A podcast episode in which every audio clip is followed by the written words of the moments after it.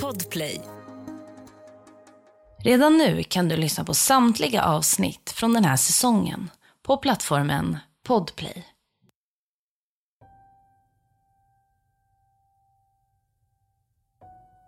Året är 1982, den 31 januari. Det är en kall söndags eftermiddag i South Salem, i utkanten av New York City. Det gifta paret Robert och Kathy, som har spenderat helgen i sin stuga, har bråkat igen och stämningen är tryckt. Kathy har blivit bjuden på en fest den här dagen och en väninna i närheten. Men maken Robert är inte sugen på att gå. Så Kathy bestämmer sig för att sätta sig i bilen och åka till väninnan själv. Något som inte uppskattas av Robert. När hon anländer till festen är hon nedstämd och upprörd och berättar för sin vän att helgen varit kantad av bråk och våld. Under kvällen ringer Robert flera gånger hem till väninnan och säger att han vill att Kathy ska komma hem. Till slut ger hon med sig och lovar maken att hon ska lämna festen. Innan hon går säger hon till väninnan. Du måste lova mig. Om något händer med mig så måste du följa upp det. Jag är rädd för vad Robert är kapabel till. Sen sätter hon sig i sin bil och åker hem till maken. Detta är sista gången vännen ser Kathy i livet. Det här är början på en lång historia kantad av lögner och svek, våld och oskyldiga människoliv som går till spillo. Och alla spår ska i slutändan leda till en och samma man, Robert Allen Durst.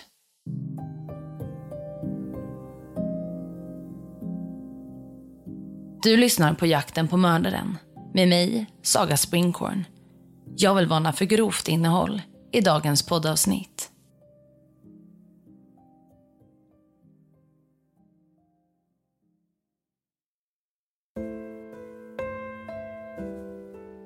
Den 15 juni år 1952 föds Kathy som det femte och yngsta syskonet in i familjen McCormack.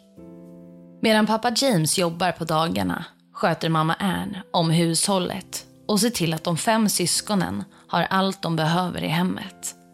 Familjen är nära och sammanhållen och varje söndag är det tradition att samlas för familjemiddag och umgänge. År 1966, när Kathy är 13 år gammal, får familjen det ödesdigra beskedet att hennes pappa är svårt sjuk i tarmcancer. Och bara ett år senare avlider han och lämnar sin fru Anne ensam med fem barn. Pappans bortgång tar hårt på familjen och Anne får svårt att få ekonomin att gå ihop och syskonen börjar jobba för att hjälpa familjen på fötter igen. Trots familjens motgångar gör Kathy bra ifrån sig i skolan och hon beskrivs av vänner som en glad, öppenhjärtig och självsäker person. Under pappans sjukdomsår väcks en dröm i Kathy om att en dag kunna hjälpa andra i samma situation och hon börjar fantisera om att en dag själv jobba inom vården.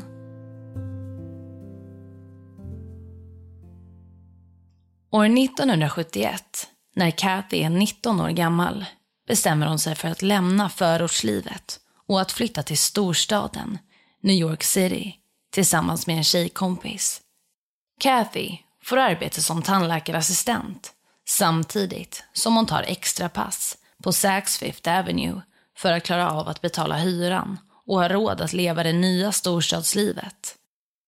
Kathy njuter av storstadspulsen och av att träffa människor i andra samhällsklasser. Senare samma år blir Kathy och hennes tjejkompis av en slump bjudna på en hemmafest på Manhattan. Atmosfären känns lyxig, stämningen är god och på andra sidan rummet får Kathy syn på en man, den 28-åriga Robert. Robert är på besök i New York, från Vermont, där han bor. Och han verkar smart och världsvan. Kathy faller för den charmige och mystiska rikemanssonen direkt. Attraktionen är ömsesidig och Robert och Kathy börjar dejta och blir snabbt ett par. Det slår gnistor om det nyförälskade paret och bara efter två dejter har Robert lyckats övertala Kathy att flytta med honom tillbaka till Vermont där han vill öppna en matbutik med hälsotema. Han vill driva butiken tillsammans med flickvännen och leva ett naturnära liv på landsbygden.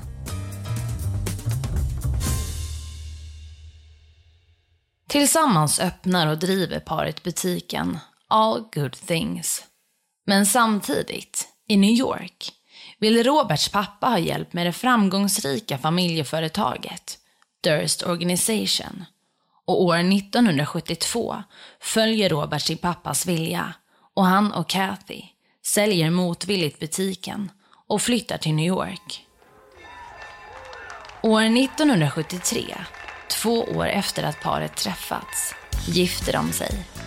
Deras äktenskap kantas av lyx och flärd och paret går ofta på eftertraktade klubbar som Studio 54 och umgås med överklassens elit på lyxiga event och middagsbjudningar. Men bakom stängda dörrar är den annars så lyckliga fasaden något helt annat. Kathy och Robert har börjat bråka mycket och hon upplever att han vill kontrollera hennes minsta steg.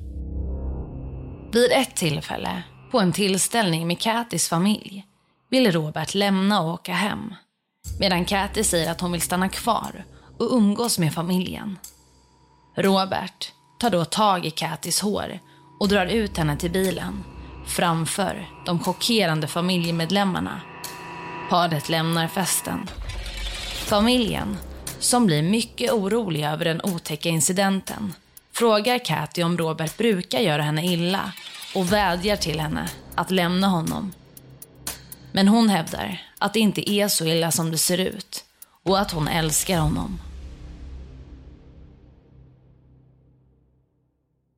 År 1976 blir Kathy oplanerat gravid. Robert förklarar då för Kathy att han absolut inte vill bli pappa och han säger att om hon inte gör en abort kommer han att lämna henne och ansöka om skilsmässa.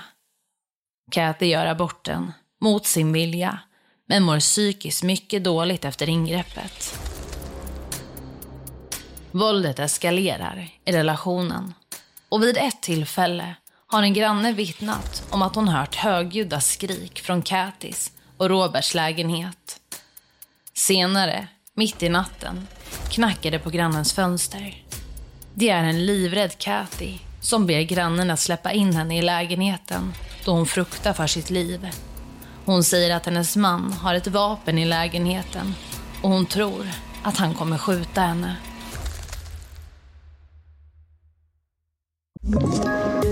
Ett poddtips från Podplay. I fallen jag aldrig glömmer djupdyker Hasse Aro i arbetet bakom några av Sveriges mest uppseendeväckande brottsutredningar går vi in med hemlig telefonavlyssning och, och då upplever vi att vi får en total förändring av hans beteende. Vad är det som händer nu? Vem är det som läcker? Och så säger han att jag är kriminell, jag har varit kriminell i hela mitt liv men att mörda ett barn, där går min gräns. Nya säsongen av Fallen jag aldrig glömmer på Podplay. Någonting händer inom Kathy efter aborten. Hon har börjat få nog av kontrollen och våldet i relationen. Hon bestämmer sig för att leva ett mer självständigt liv där Robert inte kontrollerar och styr över hennes livsval. Hon bestämmer sig för att följa sin dröm och börjar studera medicin för att kunna ta en läkarexamen. År 1982 spenderar Kathy och Robert en helg tillsammans i sin gemensamma stuga som ligger belägen in till en sjö i South Salem.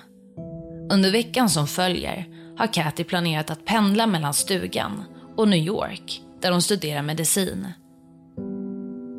På söndagskvällen den 31 januari är Kathy på en fest hos en väninna men blir hemringd av Robert och paret har ett stort bråk hemma i stugan. Robert hävdar att han senare på kvällen, efter bråket, kör Kathy till tåget mot New York då hon har bestämt sig för att bo i stan istället inför föreläsningen dagen efter. På måndag morgon får Albert Einstein, College of Medicine, ett telefonsamtal från en kvinna som presenterar sig som Kathy Durst. Hon säger att hon är sjuk och att hon inte kommer kunna närvara under dagens föreläsningar. Detta är det sista registrerade livstecknet från Kathy och hon är efter denna stund spårlöst försvunnen.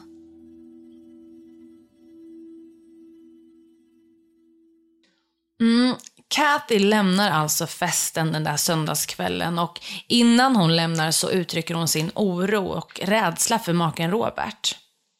Det kommer sedan att ta hela fem dagar från det att Kathy försvinner till det att Robert kontaktar polisen och anmäler hennes saknad. Han beskriver bråket dem emellan och berättar om bilfärden till tågstationen. Han säger att han efter att ha sett Kathy kliva på tåget till New York åker hem, går in till grannen och tar en drink för att sedan återvända hem till stugan. Senare den där kvällen pratar han med Kathy i telefon och hon säger att hon är hemma och tittar på TV och att hon snart ska gå och lägga sig. Efter detta har Robert inte pratat med Kathy igen. Det finns även en uppgift om att portvakten vid parets bostad på Riverside Drive, New York, har sett Kathy passera in i byggnaden kring klockan 23.30 på kvällen den 31 januari. Robert beskriver för polisen hur parets äktenskap har varit sämre på sista tiden och att han tror att hon kanske har fått nog och gett sig av självmant. Ja, vi kommer att återkomma till Katis försvinnande och vad som händer i utredningen senare i avsnittet. Men först ska ni få lära känna Katis man, Robert Durst, lite närmre. Robert Durst föds den 12 april år 1943 i New York City som Seymours och Bernice Durst förstfödde. Han får senare tre syskon, Douglas, Wendy och Thomas. Mamma Bernice är varm och omtänksam och pappa Seymour arbetar hårt med familjeföretaget Durst Organization. Företaget förvaltar ett flertal större byggnader i storstaden och pappa Seymour, som är grundaren, har beskrivits som mannen som äger New York. Vid ett tillfälle värderas familjeföretaget till runt 880 miljoner dollar och de lever ett liv i ekonomiskt överflöd i överklassens elit. Robert minns de första barndomsåren som lyckliga och varma. Men den 8 november år 1950, när Robert bara är sju år gammal, händer något som ska förändra hans liv för alltid. Robert vaknar mitt i natten av att hans pappa ropar på honom och säger “Kom och titta på mamma!” Robert går yrvaken upp ur sängen och fram till fönstret där han ser sin mamma stå uppe på taket i bara nattlinnet. Pappa Simor uppmanar Robert att vinka till henne och sedan går Robert tillbaka till sitt rum och lägger sig. Kort därefter hör Robert hur hushållerskan ropar. Hon har ramlat ner från taket. Mamma Bernice avlider direkt från det höga fallet från hustaket. Och polis som kommer till platsen misstänker inget brott och dödsfallet avskrivs som en tragisk olycka. Efter mammas bortgång mår Robert mycket dåligt och han börjar rymma, både hemifrån och från skolan.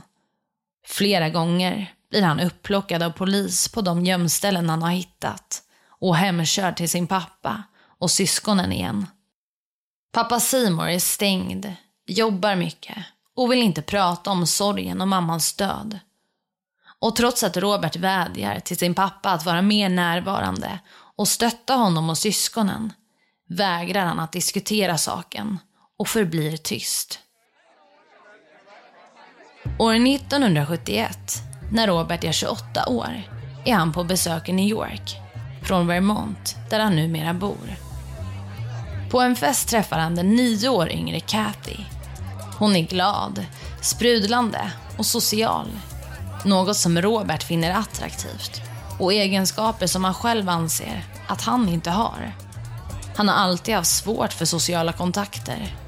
Robert blir blixtförälskad i Kathy och de inleder den relation som 11 år senare kommer resultera i att Kathy försvinner spårlöst.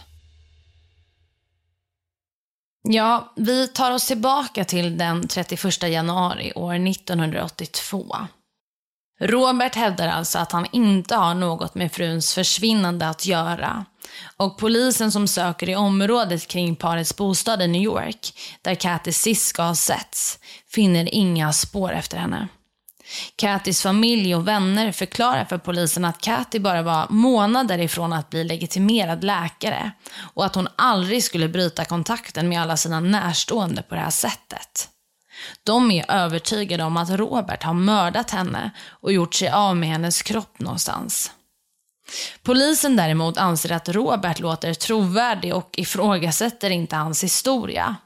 De säger att de är vana vid den här typen av berättelser. Dåliga äktenskap som slutar med att frun själv väljer att försvinna. Polisen har dessutom varken en kropp, brottsplats eller bevis på att Kati har förts bort mot sin vilja. Ärendet rubriceras som saknad person och Robert Durst går fri. Fallet är kallt i hela 18 år fram till år 2000 då polismannen Joe Becerra plötsligt blir kontaktad av en man som säger sig ha värdefull information om Kathys försvinnande. Mannen säger att han har uppgifter om ett mord som ska ha skett i South Salem år 1982. Det är oktober månad i New York år 2000 och överallt på löpsedlarna kan man läsa om det mystiska försvinnandet av Cathy Durst från år 1982 och om den nya bevisningen som pekar på att hennes man Robert är skyldig till att ha mördat henne. Polisen har dock inte tillräckligt för att gripa Robert än. Och Robert, som fortfarande går fri, blir konstant förföljd och ifrågasatt av reportrar och fotografer som upprepar frågan vad har du gjort med Kathy? Robert är stressad av den ständiga uppmärksamheten och faktumet att behöva minnas tillbaka till en tid i hans liv som han trodde nu hörde till historien. Han bestämmer sig för att han måste försvinna från New York och plötsligt är det som att han har gått upp i rök och ingen vet var Robert Durst tagit vägen.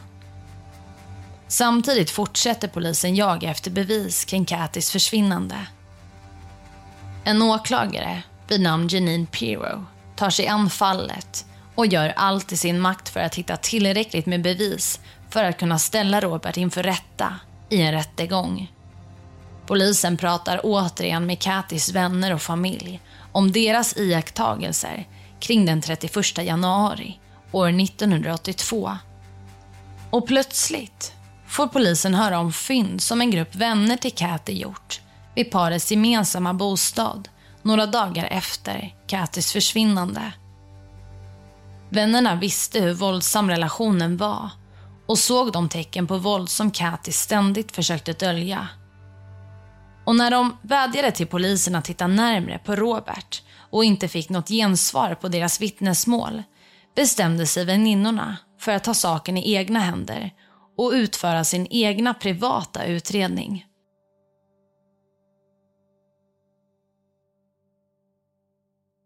En natt gav de sig ut i mörkret och begav sig till stugan i South Salem i hopp om att finna något av värde som kunde förklara vad som hänt deras vän. De gick igenom parets soptunna och där hittade de bland annat kläder som tillhörde Kathy samt skolböcker som hon använt till sin utbildning. Detta ansåg de vara ett tecken på att Robert slängt ut fruns tillhörigheter, fullt medveten om att hon aldrig skulle komma tillbaka.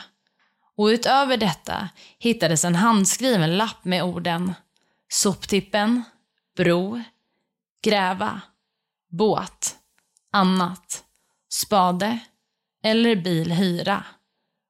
Vännerna som ansåg att det funnits värdefulla bevis gick till polisen med fynden, men fick förklarat för sig att detta inte antydde att Robert hade skadat henne. Nu, år 2000, I den fortsatta utredningen börjar man titta på Roberts berättelse igen. Kathy och Robert ska ha bråkat efter festen den där söndagen. Och senare på kvällen ska Robert ha kört Kathy till tåget i New York, där hon sågs av portvakten klockan 23.30. Robert ska ha tagit en drink inne hos grannen och senare på kvällen pratat med Kathy i telefon. När man nu följer spåren hittar man massor av intressant information och avgörande detaljer som polisen missade år 1982. Grannen, som aldrig tidigare blivit hörd, berättar för polisen att Robert inte alls var inne hos honom den kvällen och tog en drink. Och portvakten, som blir förhörd igen, säger att han aldrig såg Cathy gå in i parets lägenhetsbyggnad den kvällen. Det finns alltså ingenting som visar på att Cathy faktiskt tog sig till New York den 31 januari.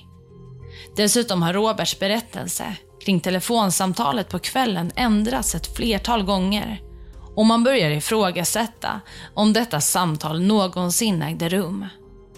Allting pekar mer och mer på att bråket mellan Robert och Kathy den där januarikvällen gick överstyr och att Kathy miste sitt liv redan då. Det finns dock en pusselbit till i historien som man behöver få klarhet i. Vem var det som ringde till skolan den 1 februari, presenterade sig som Kathy Durst och sjukanmälde sig från dagens föreläsningar? Kan Robert ha bett någon annan att ringa?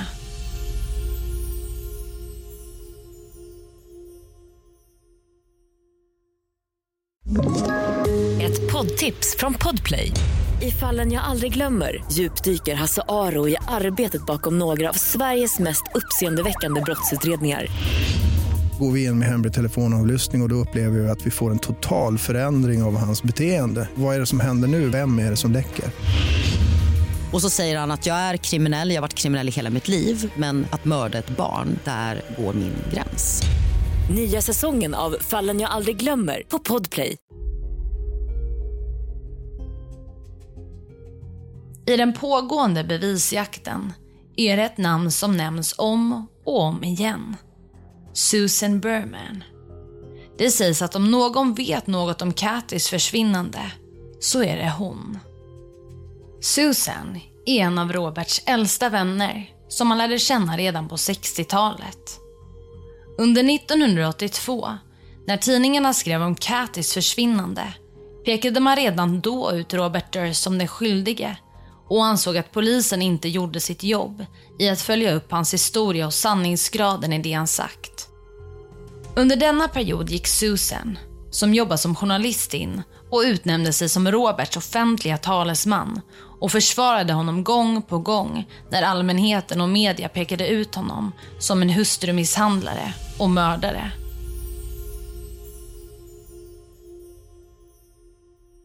Nu år 2000 har Susan lämnat New York och sedan en tid tillbaka bott i Beverly Hills. Hon blir kontaktad av New York-polisen som säger att de vill prata med henne angående Kathys försvinnande. Men polisen kommer aldrig hinna förhöra Susan. För den 23 december år 2000, dagen innan julafton samma år, blir Susan mördad i sitt hem i Beverly Hills.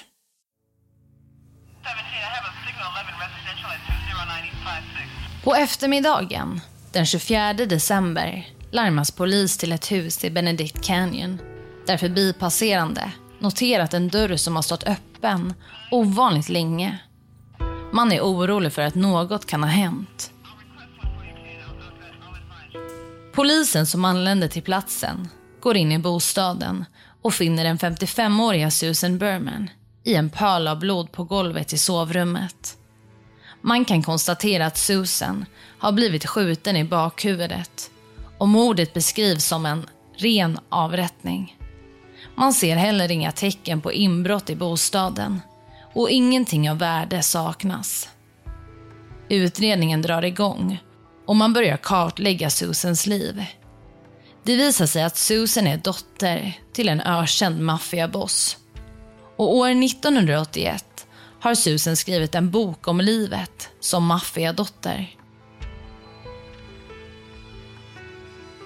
Man börjar undersöka om mordet kan ha koppling till maffian. Och när polisen får reda på att Susan under en tid har jobbat med ett nytt projekt som handlar om maffian och något som hon själv omnämnt som något stort som kommer att skaka om blir misstanken starkare. Kanske är det så att maffian vill tysta henne. Men polisen hittar inga spår som visar på just den här kopplingen. Och några dagar efter mordet får Beverly Hills-polisen ett handskrivet brev som lyder Beverly Hills Police 1527 Benedict Canyon Cadaver Ja, det är mycket med den här lappen eller brevet som är anmärkningsvärt. Det här är ju en lapp med Susans adress och eh, till att börja med har avsändaren stavat Beverly fel och har valt att använda ordet kadaver för att benämna en död kropp. Man kan utgå ifrån att lappen förmodligen är skriven av mördaren själv och att det måste vara någon som bryr sig om offret som eh, gärningsmannen uppenbarligen inte vill ska ligga obemärkt i ett hus under en lång tid innan någon upptäcker kroppen. Ordet kadaver är något som man ibland använder inom sjukvården när man talar om avlidna personer. Och man misstänker därför att eh, mördaren kanske är någon som arbetar på sjukhus eller på något annat sätt har en koppling till vården.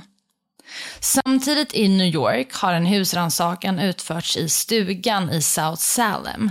Men man har inte kunnat hitta några bevis som berättar om vad som kan ha hänt med Kathy. Faktum är att polisen aldrig genomsökte huset vid försvinnandet år 1982 och nu 18 år senare är alla möjliga spår borta.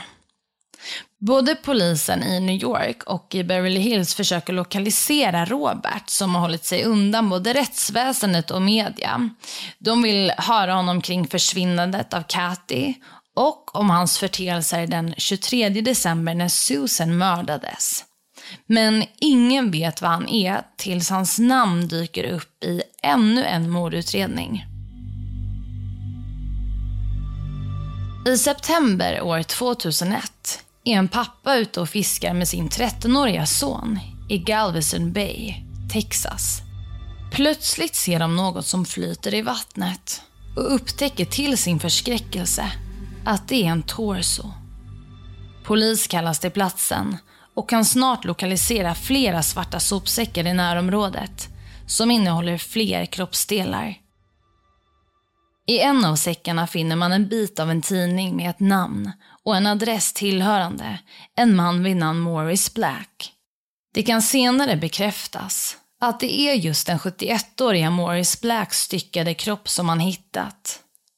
I byggnaden där Morris bor finns det ytterligare tre hyresgäster och polisen börjar med att titta närmare på dessa individer. Vid ett genomsök av soporna utanför fastigheten hittar man något mycket intressant.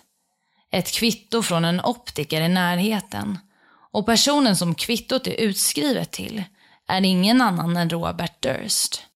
Robert står inte listad som hyresgäst, men polisen som misstänker att Robert bor där under ett annat namn kontaktar optiken som lovar att höra av sig nästa gång Robert dyker upp. Några dagar senare får polisen ett samtal från optiken om att Robert befinner sig i butiken och de kan bege sig dit och gripa Robert på plats. I förhör får man nu veta vad Robert har gjort och vart han har befunnit sig under sin flykt från New York. Robert berättar att han har flyttat från sin flådiga våning på Manhattan till det lilla samhället i Galveston, Texas, för att hyra en enkel lägenhet med en hyra på 300 dollar i månaden. Där har han rakat av sig håret, gått till en perukmakare och försett sig med en kvinnofrisyr. Sedan har han inhandlat damkläder och en handväska för att anta sin nya identitet. Den stumma, äldre damen Dorothy Sinner.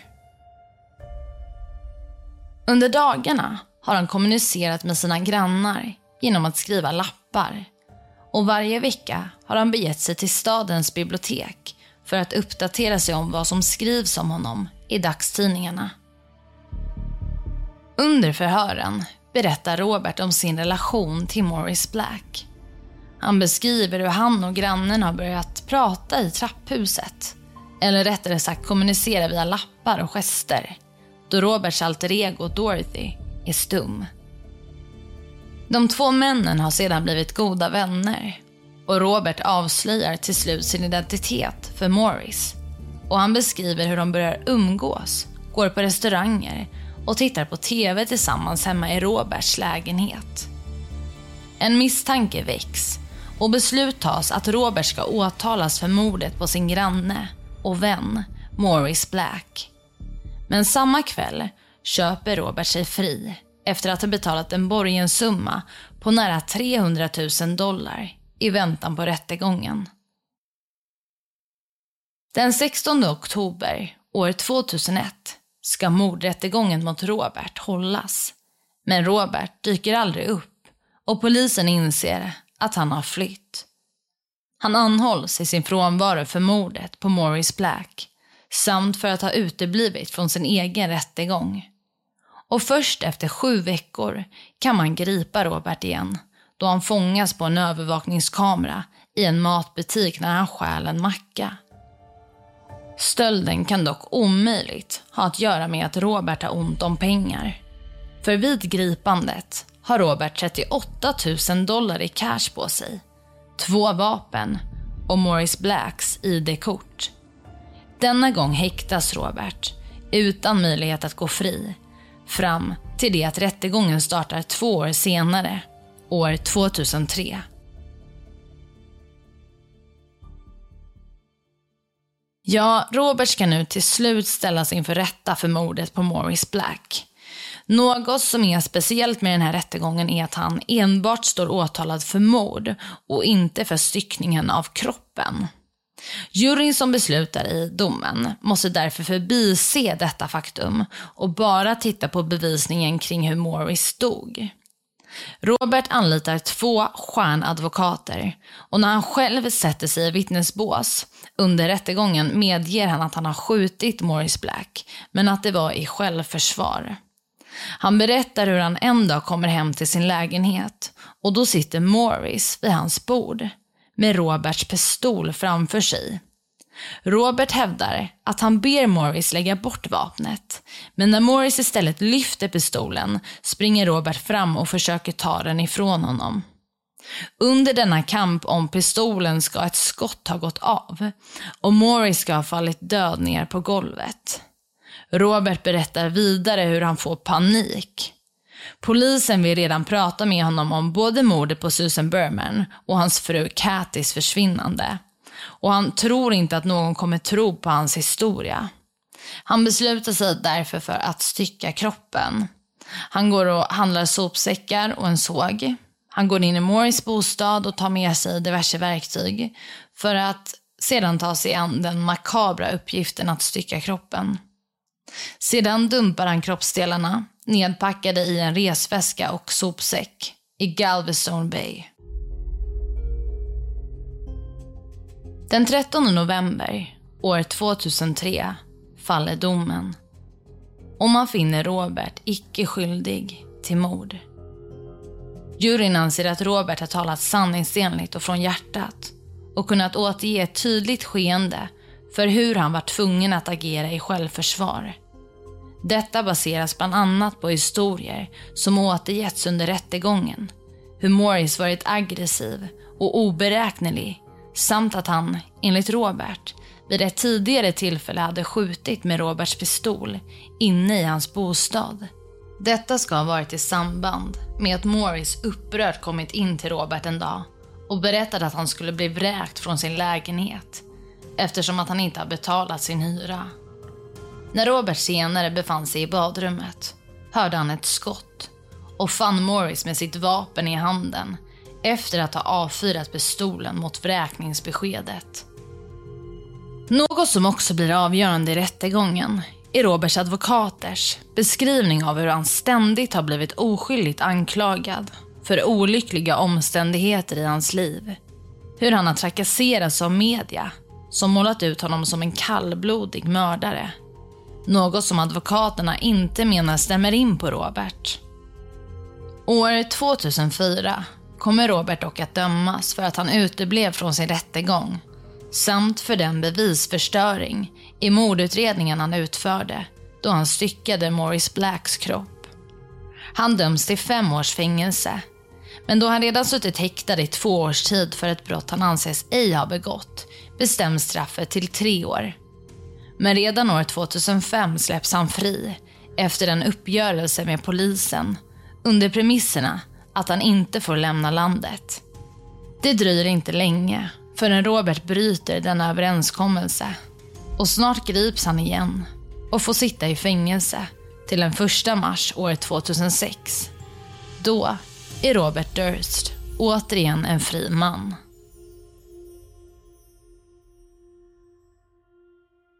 Ja, det är mycket som är anmärkningsvärt i det här fallet och allmänheten är rasande över faktumet att Robert aldrig döms för mordet. En detalj som juryn verkar ha förbisett är att Morris huvud, där han blev skjuten, aldrig återfanns. Och det finns teorier om att detta var ett överlagt mord och att motivet ska ha varit att Morris, som nu kände till Roberts verkliga identitet, pressade honom på pengar i utbyte mot att avslöja för media och polis var Robert befann sig. Roberts förmåga att fly rättvisan, de märkliga dödsfallen och Katis försvinnande skapar ett stort intresse hos allmänheten och världen över skrivs det om rikemanssonen och hans livshistoria. År 2010 gör regissören Andrew Jurecki filmen All Good Things med Ryan Gosling och Kirsten Dunst i huvudrollerna, som är då baserad på Roberts liv. Efter att filmen släppts får regissören plötsligt ett telefonsamtal från den nu 67-åriga Robert Durst som anser att hans historia inte har berättats på ett ärligt sätt.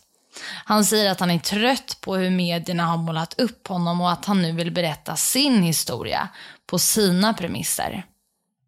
Han erbjuder regissören Andrew att intervjua honom och detta kommer resultera i dokumentären The Jinx i sex delar. Det är också delvis denna dokumentär och personerna bakom det omfattande arbetet med serien som till slut kommer att fälla Robert. Robert sitter i ett intervjurum med regissören Andrew Jurecki. Detta är den sista intervjun av många och Andrew säger att han vill visa Robert något. Under skapandet av dokumentären har ett flertal anhöriga till Susan Berman och Kathy Durst intervjuats. Och efter en intervju med Susans son ringer han upp producenterna och säger att han har hittat något som han tror är ett bevis på att Robert Durst är den som mördat hans mamma dagen innan julafton år 2000. Han har hittat ett brev från Robert till mamman som skickats i nära anslutning till hennes död. På kuvertet kan man se en handstil, slående lik Roberts. Och precis som på brevet till Beverly Hills-polisen har Beverly stavats fel på exakt samma sätt. Den 14 mars år 2015 grips slutligen Robert misstänkt för mordet på sin bästa vän Susan Berman. Det anses nu finnas tillräckligt med bevisning för att ta fallet till åtal. Men som många andra gånger i Roberts livshistoria ska det inte visa sig helt lätt denna gång heller. Nu följer flera år av uppskjutningar av rättegången då Roberts advokater ständigt finner nya fallgropar i bevisningen och under tiden blir Robert svårt sjuk i cancer och han anses inte vara i tillräckligt bra skick för att höras i en rättegång. Men 20 år efter Susans död ställs till slut Robert inför rätta och domstolen finner honom, mot sitt nekande, skyldig till mordet. Han döms till livstidsfängelse utan möjlighet till frigivning. Under rättegången redovisas det hur Robert har rest till Kalifornien i närtid till mordet Och Susan ska dessutom veckor innan hon mördats berättat för ett flertal personer att Robert skulle komma och hälsa på henne i slutet av året. Detta var något hon såg mycket fram emot. I övrigt berättar bland annat vänner till Susan att hon ska ha sagt att hon har hjälpt Robert med ett falskt alibi i anslutning till Kattys försvinnande. Och ett annat vittne, en vän till Robert, berättar att Robert har anförtrott honom med orden “Det var antingen hon eller jag” kort efter att Susan mördades. Juryn anser alltså att Roberts motiv för mordet på Susan var att tysta henne ifall hon skulle välja att prata med polisen om vad hon visste om Kattys försvinnande. Än idag vet man inte exakt vad som hände med Katy. Men år 2017 dödsförklarades hon. Och bara dagar efter att Robert dömdes till livstidsfängelse för mordet på Susan Berman åtalades han även för mordet på sin fru Kathy. Åklagarens bevisning pekade på att Kathy hade mist livet på kvällen den 31 januari år 1982 i parets gemensamma stuga i South Salem. Och att Robert förmodligen hade gjort sig av med kvarlevorna. Men Robert kommer inte dyka upp i rättegången. För år 2022 avlider Robert i fängelset till följd av ett hjärtstopp, 78 år gammal. Det närmsta man har kommit ett erkännande från Robert är en ljudinspelning från slutet av dokumentären The Jinx. Efter sista intervjun med regissören Andrew Jarecki bad Robert att få gå på toaletten innan han lämnade byggnaden. Hans ljudutrustning var då fortfarande på och man kan höra Robert tala för sig själv inne på toaletten. Han säger, vad i helvete gjorde jag? Dödade de alla såklart.